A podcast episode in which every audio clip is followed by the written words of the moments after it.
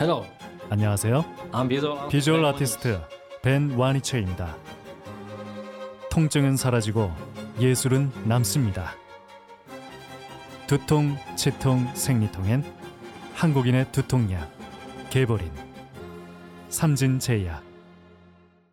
멀쩡한 의사들의 본격 재능 낭비 프로젝트 나는 의사다 시즌 4 보이는 라디오입니다. 네, 오늘 저희가 모신 선생님은요, 서울 성모병원 이비인후과 과장님이시기도 하고 홍보실장을 맡고 계신 박시내 교수님입니다. 어서오세요. 네, 반갑습니다. 어머, 저 오늘 너무 기대되네요. 왜? 왠지 이렇게 잠깐 방송 전에 이야기를 나눠봤는데 오늘 방송 굉장히 재밌을 것 같아요. 방송 잘하실 것 같은데. 네. 아, 그런가요? 기대에 부응하도록 노력하겠습니다. 지금 네. 박시내 교수님이 이비인후과 중에서도 이제 난청, 이명, 어지럼증, 중이염. 귀 하시는 분이군요. 네, 그렇죠. 맞습니다. 귀를 하고 계시는데요. 이비인후과는 귀, 코, 목 이렇게 세 분야가 귀, 코, 있잖아요. 목, 네. 저희끼리는 귀하는 사람들을 귀한 사람이라고 하면서 네. 서로 부추기기는 합니다. 좋네요. 네, 귀하신 분 나오셨습니다. 네. 네, 정말 귀하신 분인 게 현재 그 대한 안면신경학회 차기 회장을 이제 앞두고 계시고요. 좀 높으신 분이에요. 네. 그리고 2026년에 한국에서 세계 이명학회가 개최된대요. 거기 대회장을 또 맡고 계십니다. 오, 되게 젊어 보이시는데 뭐 이렇게 회장 뭐 이런 거 하세요? 예, 생각보다 젊진 않습니다. 그리고 대한 안면신경학회 홍보이사도 맡고 계시는데요.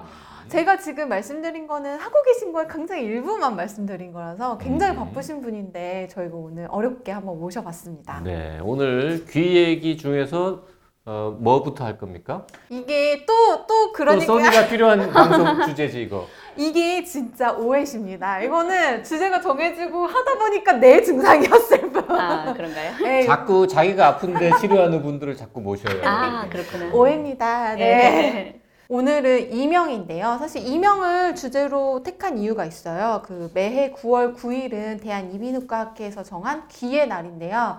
귀하면 대표적인 그 질환 중에 하나가 이명, 난청 뭐 이런 게 있잖아요. 귀의 날은 9월 9일이군요. 네, 바로 나오시는데요. 네. 설명이 필요 없나요? 네, 귀 모양이죠. 네, 맞습니다. 네. 그래서 그걸 맞춰서 요 이야기를 좀 나눠보려고 합니다. 네. 네. 세계 귀의 날 이런 것도 있습니까? 세계 귀의 날은 없고요. 그러니까 청각이나 난청과 관계된 날을 이제 기념해서 WHO에서는 3월 3일 있는데 그것도 약간 귀가 삼자라고 생각하는 건가? 우리나라는 또 귀 구를 아라비아 숫자 구를 이게 1958년도에 학회에서 제정한 거니까 사실 역사가 오래됐죠. 3월 3일보다 9월 9일이 더 잘 어울리는 것 같습니다. 그렇죠. 귀. 예. 귀. 이명이 뭐죠? 이명은 이제 외부에서 어떤 소리 없이 내 몸 안에서 나는 소리를 내가 듣는 증상. 굉장히 이제 사실 흔한 증상이거든요. 이게 병으로 생각하시는 분들도 있는데 불치병 절대 아니고요. 잠깐만요. 내 몸 안에서 일어나는 소리를 내가 듣는 들어요? 증상. 그럼 예를 들어서 배고파서 배가 꼬르륵 해서 들렸어요. 그럼 그것도 이명일 수도 있겠네요. 한 번도 생각을 못 해봤는데 이론적으로는 그렇습니다. 예, 남도 들을 수. 근데 타각적 이명은 사실 남도 들을 수 있는 소리이기 때문에요. 근데 이제 그걸 이명이라고 하면서 병원에 오시는 분은 없고요. 그럼 우리 몸 안에서 나오는 소리가 뭐가 있죠? 일단 이명의 큰 범주를 놓고 보면은 신경. 달팽이관이나 이제 청각 신경로에서 나는 이 신경에서 나는 소리를 우리 감각 신경성 이명이라고 하고요. 이 감각 신경성 이명은 삐, 위, 쉬, 싸, 매미 우는 소리 뭐 이런 소리들로 주로 표현이 되고요. 귀 근처에 있는 근육이나 큰 혈관들이 움직일 때 나는 소리. 그러니까 근육은 우리 몸에서 가장 작은 근육 2개가 중위근이라고 해서 있는데 그 근육들이 떨 때가 있어요. 큰 소리가 들릴 때 혹은 자발적으로도 그럴 때는 그 근육이 떨 때 나는 소리가 주로는 이제 드르륵, 부스럭. 지지직 뭐 이런 소리가 들리죠. 근데 그것도 계속 들으면 굉장히 괴로우시거든요. 귀지가 흔들리는 거랑 다른 거죠. 다른 거죠. 예, 귀지 하나도 없이 그 소리가 수시로 들린다 하면은 굉장히 고통스러운데요. 이제 그걸 우리가 이제 중위근 경련성 이명이라고 얘기를 하고 또 구개근 목젖이 있는 부분에도 근육이 있잖아요. 그 근육도 또 이제 수의적 본인이 뭔가 의지하지 않아도 되거나 의지해서 되거나 해서 이제 근육을 과도하게 쓰는 경련이 있는데 그때 소리가 또 밖에서 들리기도 합니다. 클릭음으로 딱딱딱 이런 소리가. 근데 그것도 굉장히 성가신 소리고요. 침을 삼킬 때 들리기도 하고 그냥 가만히 있어도 들리기도 하는데 이제 그런 구객은 경련성 이명이라고 하는 근육기원성 이명이 또 한 종류를 차지하고 또 귀 근처에 큰 혈관, 이제 뇌에서 이렇게 정맥이 이제 돌아가면서 혹은 동맥이 큰 동맥이 이제 내려오는 그 혈관에서 나는 소리를 듣는 것은 이제 혈관성 이명이라고 하죠. 피가 슉 지나가는 맞아요. 소리가 그래서, 들린다는 거죠. 그렇죠. 그래서 주로 정맥에서 들리는 소리는 좀 낮고 부드러운 욱욱욱. 동맥과 정맥이 연결되거나 해서 동정맥류 같은 질환이 생겼을 때는 슉슉슉 약간 고음으로 예, 그러니까 다양한 종류의 박동성, 심장 박동에 딱 맞는 그런 이명이 들리기도 하고요. 또 다른 한 카테고리가 이제 이관에서 생기는 이명이 있습니다. 이관이 이제 원래는 평소에 닫혀 있다가 침을 삼킬 때 열리는 그냥 그 기능을 하면서 중이 강 안에 그 적절하게 공기가 차도록 하는 기능을 하잖아요. 네. 근데 이 이관이 살짝 열려 있는 분들이 있어요. 이관 개방증 이런 거. 맞습니다. 그러면 그때 이명은 자기 목소리죠. 숨소리나 목소리가 본인 귀를 통해 끊임없이 들리기 때문에 굉장히 괴롭습니다. 우리 저 아이유님이 그걸 앓고 있다고 해가지고. 예, 네. 예. 그러니까 체중을 많이 이제 다이어트 하신 다음에도 생기고요. 네네. 예, 최근에는 좀 많은 분들이 그 개방성 이관도. 나는 이비인후과 공부를 안 했나 봐. 전혀 몰랐어요. 아닙니다. 그때는 네. 이 이명에 대한 이런 아주 전반적인 전문적인 지식이 오픈된 지가 사실은 한 30-40년밖에 안 됐어요. 근데 그리고 교과서 네. 우리나라 교과서나 이제 교과서에 제대로 실리기 시작한 거는 한 20년? 아 그래요? 아, 그래서요. 졸업 이유다. 졸업 이후에. 네, 걱정하지 않으셔도 될 것 같아요. 이명이 이렇게까지 범위가 넓은 건가 하는 걸 네. 지금 처음 알았는데. 저도 그렇죠. 저는 그냥 그 고주파 음이 들리는 그냥 것만 귀에서 삐 소리 나는 거 이런 거라고만 생각했는데. 아 그렇죠. 귀에서 잠깐 뭐 1-2분 정도 삐 피고 나면 나는 이 소리는 생리적인 이명인 경우가 대부분이죠. 근데 이제 이게 하루 종일 가는 분들도 계시고요. 정말 굉장히 이제 불면증을 일으키고 이제 고통스러운 정도로 힘든 이제 경우가 있죠. 그러니까 우리 몸에서 나는 소리가 내 귀에 들리면 일단 다 이명이라고 보는 거예요. 예, 넓은 의미로는. 예, 카테고리는 그렇죠. 지금 이 이제 이명의 정의 자체가 내 몸 안에서 나는 소리를 내 몸을 통해서 듣는 걸. 이렇게 들어오는 거 이렇게 말고 들어오는 것보다는 몸속으로 예, 전달되는 거. 전달되는 거로 생각한다면. 그럼 배가 꼬르륵 하는 건 진짜. 아, 그거는 맞을 진짜 수도 있겠네요. 글쎄 말이에요. 예, 한번 생각을 해보겠습니다. 제가 이제 교수님들 괴롭히는 게 취미라서 네. 이상한 질문. 네, 새로운 아이디어 주셔서 감사합니다. 그러면 되게 치료하기 어렵겠는데요? 그래서 이제 그게 지금은 과거에는 그 신경 이런 이명이 분류도 잘 되어 있지 않았고요.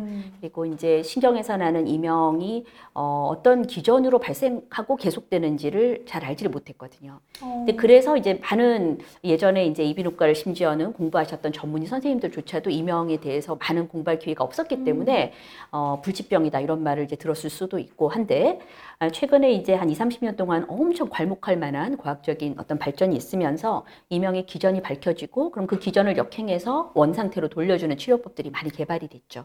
그래서 이유를 알기 때문에 이제 해당되는 예를 들어 난청이 생겼다면 난청을 제가 최근에 이제 굉장히 관심 가지는 부분이 이 한쪽 돌발성 난청 이후에 생기는 이명 그러니까 난청이 갑자기 오면 이명은 거의 대부분 사람들에게 있는데요. 청력이 갑자기 떨어졌기 때문에 이제 뇌가 그걸 인지하고 보상하려고 하는 과정에 생기는 게 이제 기전이거든요. 일종의. 갑자기 청력이 떨어진 분들은 대부분 이제 이명을 호소하고 병원에 오시게 되는데 한 1년, 2년 지나도 청력이 회복되지 않을 때 너무 이명이 고통스럽다면 요즘 이제 하는 거는 청력이 조금 떨어졌을 때는 보청기를 아주 잘 피팅을 해서 정상 청력에 가깝게 맞춰드리면 이명이 없어지고 또 더 많은 청력이 떨어졌을 때는 인공와우 이식술을 한쪽 귀가 정상인 분들도 많이 합니다. 이명 때문에.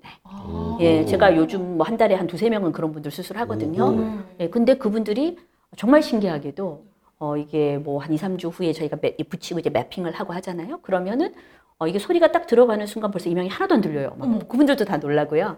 실제 그럼 기계를 떼면은 그럼 이명이 다시 생길 것 같잖아요. 근데 많은 분들이 한두 달 지나서 이명이 없어졌다는 표현을 쓰십니다. 그러니까 워딩 자체가 예, 이명의 완치죠. 그럼 제가 이제 완치되셨네요. 축하드립니다. 이러거든요. 그러니까 이렇게 이제 본인들의 이제 난청의 정도에 맞춰서 적절한 뭐 약물 치료, 수술 치료, 보청기, 뭐 인공와우나 이런 적절한 치료를 하면서 또 이명의 기전 안에 굉장히 불안감이 있을 때 그 증상 자체가 강화가 되는 걸 해결하는 적절한 상담 치료 이런 거 받으시면요 상당히 높은 완치율을 저는 관찰할 수 있어요. 심지어 약물 치료, 먹는 약도 있다는 뜻이에요? 아, 그렇죠. 이제 이 그 약물의 개념이 이제 물론 너무 예민해진 뇌를 좀 억제해주는 그런 만성 이명인 환자분들에게 쓰는 것, 갑자기 생긴 난청 때문에 오는 이명이라면 그 난청을 치료하기 위한 다양한 뭐 스테로이드라든지 뭐 이뇨제라든지 이런 약물로 청력을 정상화시켜주면 이명이 완치가 되거든요. 이제 그렇게 이제 치료를 하고 있습니다. 자, 뭐 수술적인 치료, 보청기, 약물 치료, 뭐 방법이 다양한데 치료 얘기는 또 나중에 하기로 하고, 이게 이제 어떤 사람한테 잘 생기는지, 아이들도 생기고 뭐 그런 거예요? 아니면 뭐 남자, 여자 뭐 어떻게 돼요? 저는 경험해 본 적이 거의 없는 것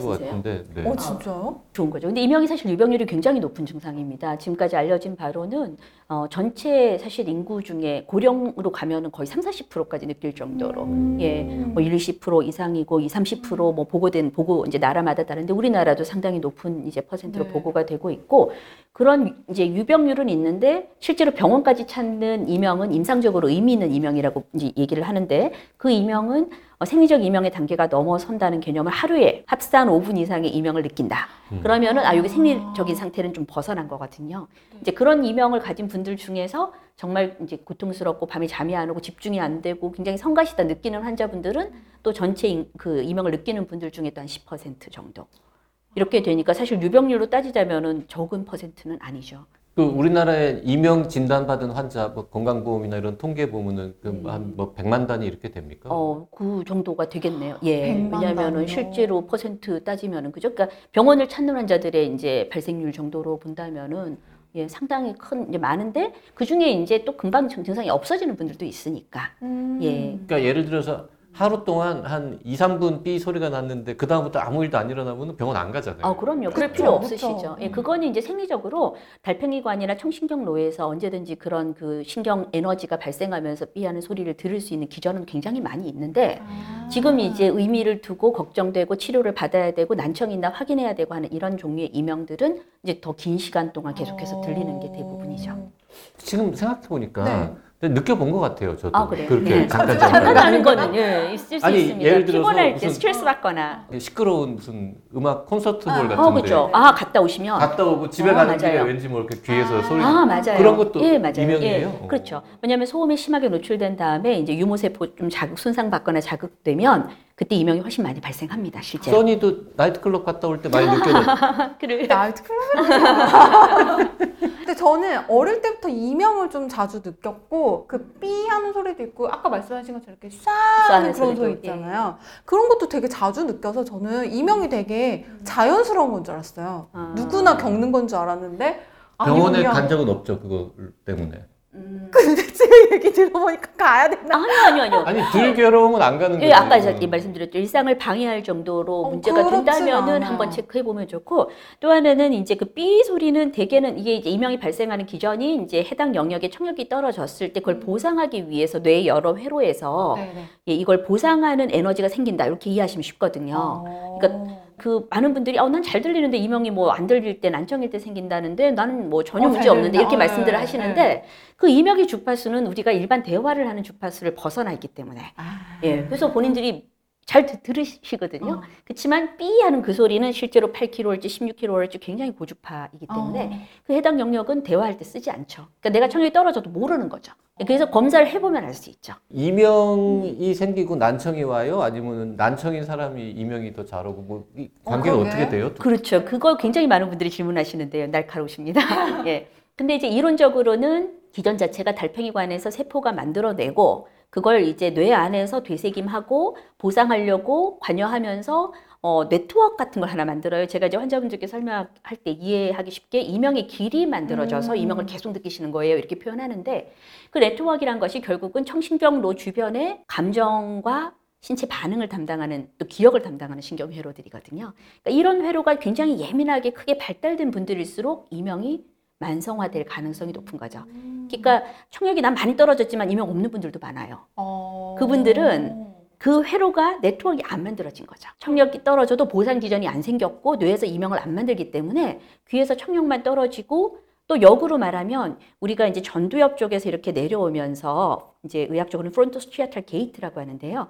우리 몸에서 이제 들어오는 여러 감각계를 걸러서 보고서 아 이게 의미가 있나 없나 이런 거 판단한 다음에 좋은 거, 중요한 거, 의미 있는 거 이런 거 쉽게 받아들이고 아닌 건 이렇게 아 불필요하잖아요. 뇌를 쓸데없이 에너지 쓰면 안 되니까 이 차단해주는 문 같은 역할을 하는 거죠. 그러니까 스위치처럼 딱 이제 불을 끈다 생각하면 되는데 아, 이명이 사실 쓸데없는 소리니까 이 불을 잘 꺼놓는 거죠. 아. 요 기능이 발달한 분들은 실제로 청력이 많이 떨어져도 이명을 안 두고 사실 수도 있습니다. 그리고 아까 이제 설명하신 이명 종류 중에 혈관이 이렇게 슉슉 지나가는 피 지나가는 소리 그 소리가 어떻게 그거는 혹시 혈관 자체에 뭔가 이상이 생겨가지고 소리가 들리는 경우도 있을 것 같아요. 아, 그런 경우도 많이 있죠. 그러니까 혈압이 올라도 그 전에 있었던 그냥 혈관에서 나는 소리를 들을 수도 있는데 약간 막 두근두근하는 그런 소리 그렇죠.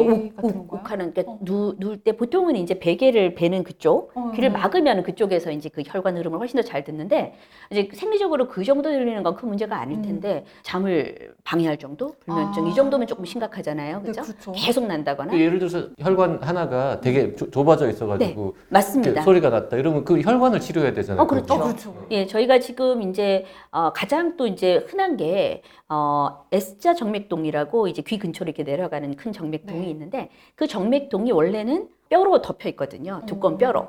근데 그 뼈가 선천적으로 없거나 결손되거나 얇아진 분들 그런 분들이 그 두근두근 하는 그 이제 정맥의 움직임이 실제로 귀 근처로 전달이 돼서 고막을 흔들면서 맥박으로 느껴지는 거죠. 그런 이제 증상 상당히 많습니다. 그러면 그 부분을 수술해줘야 돼요? 맞습니다. 예, 그 부분을 잘 덮어드리는 수술하면은 수술하고 나와서요, 이제 절심할지 깨신 다음에 바로 소리 안 들려요.